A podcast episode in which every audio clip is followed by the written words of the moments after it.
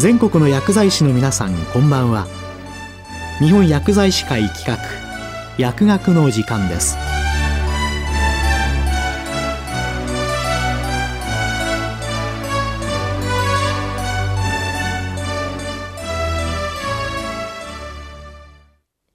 今日は最近の副作用情報から医薬品、医療機器等安全性情報399号、400号について厚生労働省医薬生活衛生局医薬安全対策課牧野恵里さんにお話いただきます。皆さんこんばんは。厚生労働省医薬生活衛生局医薬安全対策課でございます。本日は令和5年3月発刊の医薬品医療機器等安全性情報399号、令和5年4月発刊の400号についてご紹介いたします。399号の1番目は、レナリドミド製剤の後発品における安全管理方策についてです。多発性骨髄腫等の治療薬であるレナリドミド、販売名、レブラミドカプセル、及びポマリドミド、販売名、ポマリストカプセルは、サリドマイドと類似の化学構造を持つ薬剤であり、再帰形性を有することから、胎児への薬剤暴露防止を目的とした厳格な管理手順、レブラミド、ポマリスト適正管理手順、レブメイトの実施が義務付けられています。本管理手順に基づき、レナリドミド及びポマリドミドを処方、調剤するためには、処方医師、責任薬剤師、患者のそれぞれが十分に本管理手順について説明を受け、理解した上で、レブメイトセンターに登録される必要があります。また、本管理手順の遵守状況を確認するため、処方調剤にあたっては、患者は決められた頻度で定期確認表に記入し、処方医師と薬剤師は遵守状況確認表に基づき確認を行う必要があります。レナリドミド製剤の後発品は本年2月15日に承認され、今後薬価収載を経て上司される見込みです。レナリドミド製剤の後発品上司後の安全管理に向けたレブメイトの改定が行われ、本年6月より施行される予定となっていますので、その安全管理方策の概要を一部紹介します。1、安全管理手順の共有について、レナリドミド製剤の後発品においても、原則レブメイトに基づき、胎児への薬剤暴露防止を目的とした厳格な管理を行うとともに、その運用に際しても、先発品企業と各後発品企業が安全管理体制を共有し、緊密に連携を図ることとします。2、各企業の連携体制について、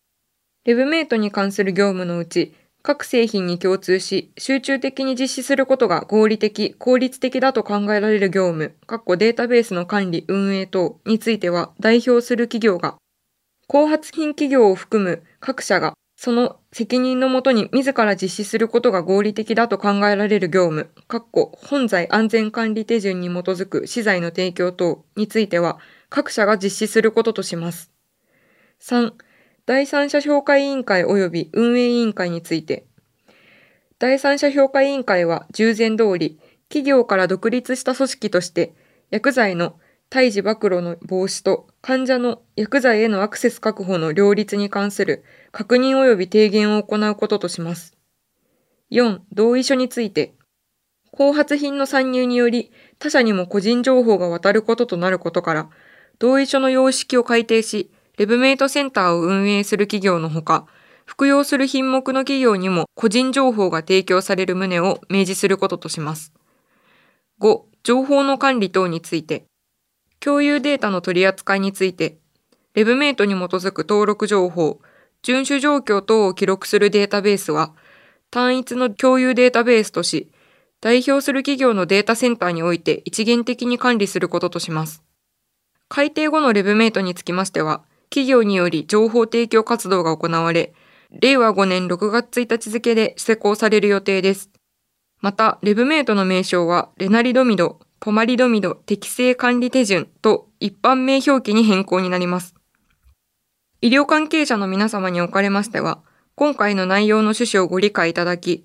本管理手順に従った安全管理を行っていただきたく、引き続きご協力をお願いいたします。2番目以降には、重要な副作用等に関する情報、使用上の注意の改定について、その339、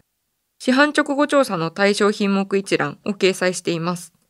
これらの詳細については、医薬品医療機器等安全性情報399号をご覧ください。400号の1番目は、乱用等の恐れのある医薬品の改正についてです。厚生労働大臣は、一般用医薬品等のうち、乱用等の恐れのある医薬品については、医薬品、医療機器等の品質、有効性及び安全性の確保等に関する法律施行規則、昭和36年、厚生省令第1号、第15条の2の規定に基づき、医薬品、医療機器等の品質、有効性及び安全性の確保等に関する法律施行規則第15条の2の規定に基づき、乱用等の恐れのあるものとして厚生労働大臣が指定する医薬品、平成26年厚生労働省告示第252号により指定しています。今般その対象について、医薬品、医療機器等の品質、有効性及び安全性の確保等に関する法律施行規則第15条の2の規定に基づき、乱用等の恐れのあるものとして厚生労働大臣が指定する医薬品の一部を改正する件、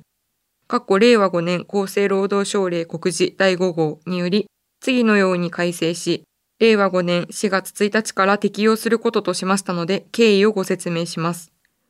コデイン、ジヒドロコデインについて、括弧鎮害巨炭薬に限る、括弧閉じるを、メチルエフィドリンについて、括弧鎮害巨炭薬のうち内容液剤に限る、括弧閉じるを削除する。経緯、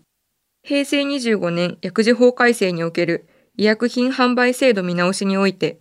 乱用等の恐れのある医薬品を指定し、これらの成分を含む一般用医薬品等について、リスク区分に応じた情報提供に加えて、1、購入者が若年者である場合の氏名、年齢の確認。2、他店舗での購入状況や購入理由等の確認。3、販売時の数量の制限。原則として1人1包装単位を行っています。令和元年度厚生労働行政推進調査事業費補助金、厚生労働科学特別研究事業、民間の依存症支援団体利用者を対象とする依存実態の再解析及び追加調査、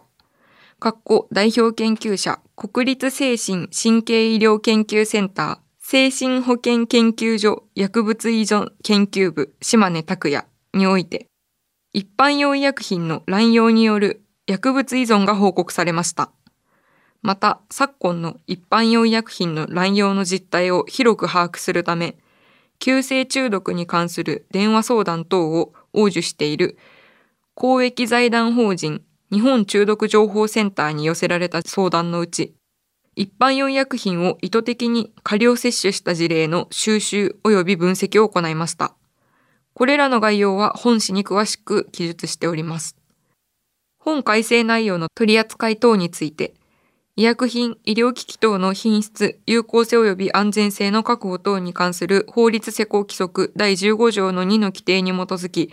乱用等の恐れのあるものとして、厚生労働大臣が指定する医薬品の改正について、括弧令和5年2月8日付、薬生発0208第1号厚生労働省医薬生活衛生局長通知によりお示ししています。薬局や医薬品販売業の関係者の皆様におかれましては、引き続き適正販売及び乱用等に関する防止啓発にご協力をお願いいたします。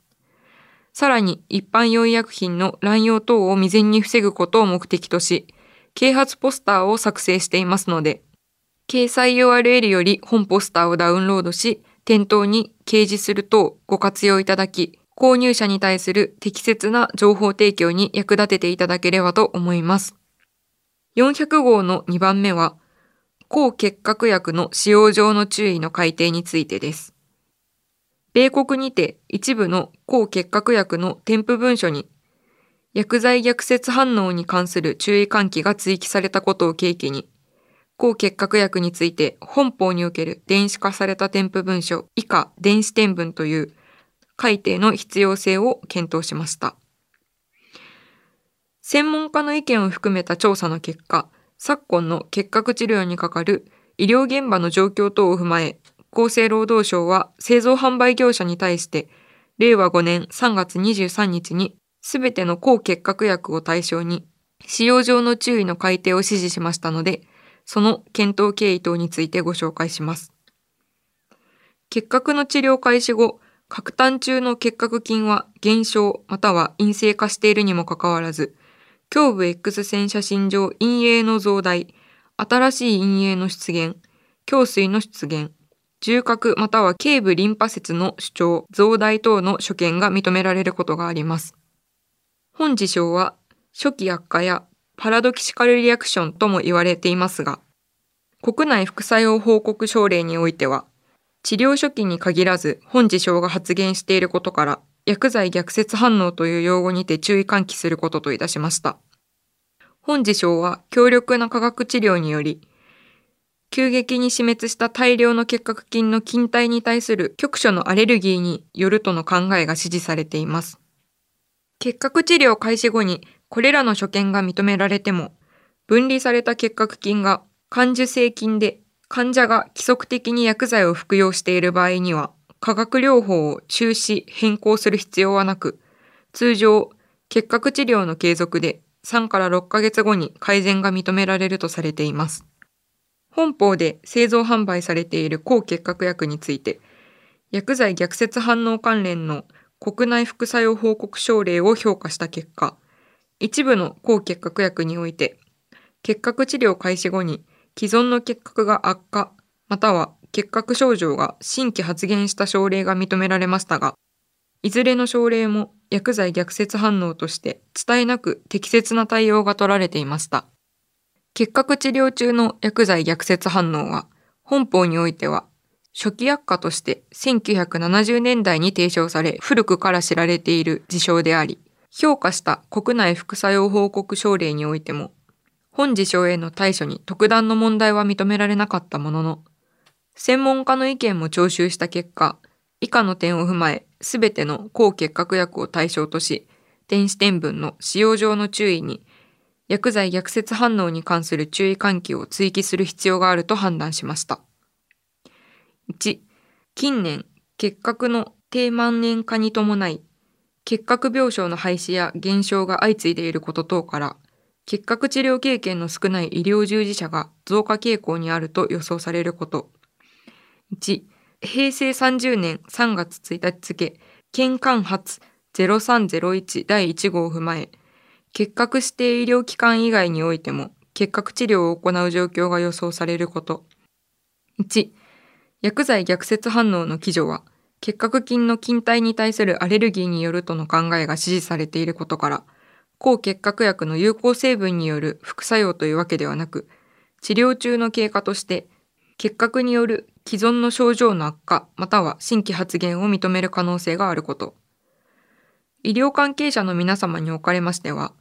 結核治療開始後に結核による既存の症状の悪化または新規発現を認めた場合、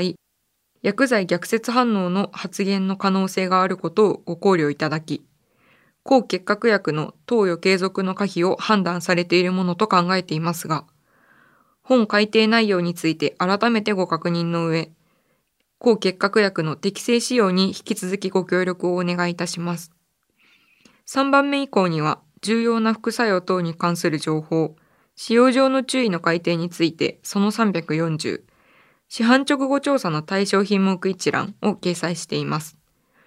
これらの詳細については、医薬品医療機器等安全性情報400号をご覧ください。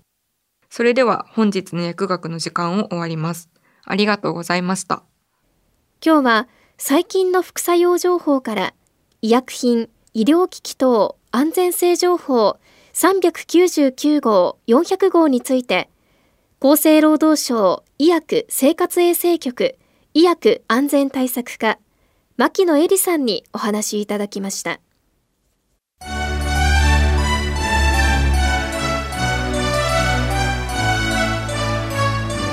日本薬剤師会企画薬学の時間を終わります